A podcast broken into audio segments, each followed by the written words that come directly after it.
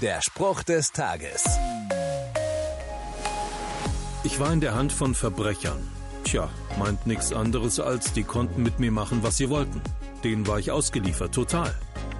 In meiner Hand, was da drin ist, das muss wohl klein und wehrlos sein, harmlos, schutzlos. Und genau dieses Bild benutzt Jesus Christus am Kreuz, bevor er stirbt.